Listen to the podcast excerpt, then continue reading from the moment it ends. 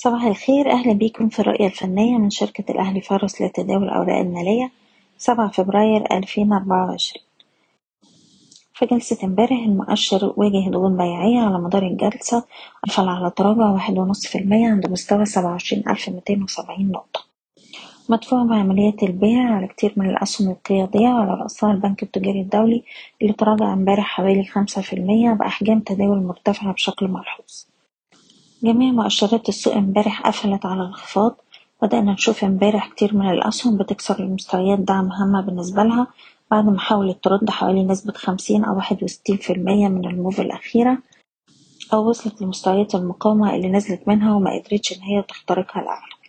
وبالتالي دلوقتي بنركز على مستوى الدعم السبعة وعشرين ألف مية وستين نقطة لأن لو حصل كسر المستوى ده الأسفل التراجعات هتمتد لمستوى الدعم الأهم عند الستة وعشرين ألف ربعمية خمسة وستين. أهمية المستوى ده إنه بيمثل نسبة تصحيح واحد وستين في المية من موجة الصعود الأخيرة وبالتالي هي منطقة دعم هامة وبتتوافق برضه مع قمة سابقة للمؤشر وتم كسرها الأعلى وبالتالي اتحولت دلوقتي لمنطقة دعم. كنا نصحنا على مدار الأسبوع بتخفيض المراكز مع أي محاولة للارتداد وغلق مراكز الشراء بالهامش. أما عن مستويات المقاومة في حالة حدوث أي ارتداد بنواجه التمانية وعشرين ألف وخمسمية وباختراقها التسعة وعشرين ألف ومية.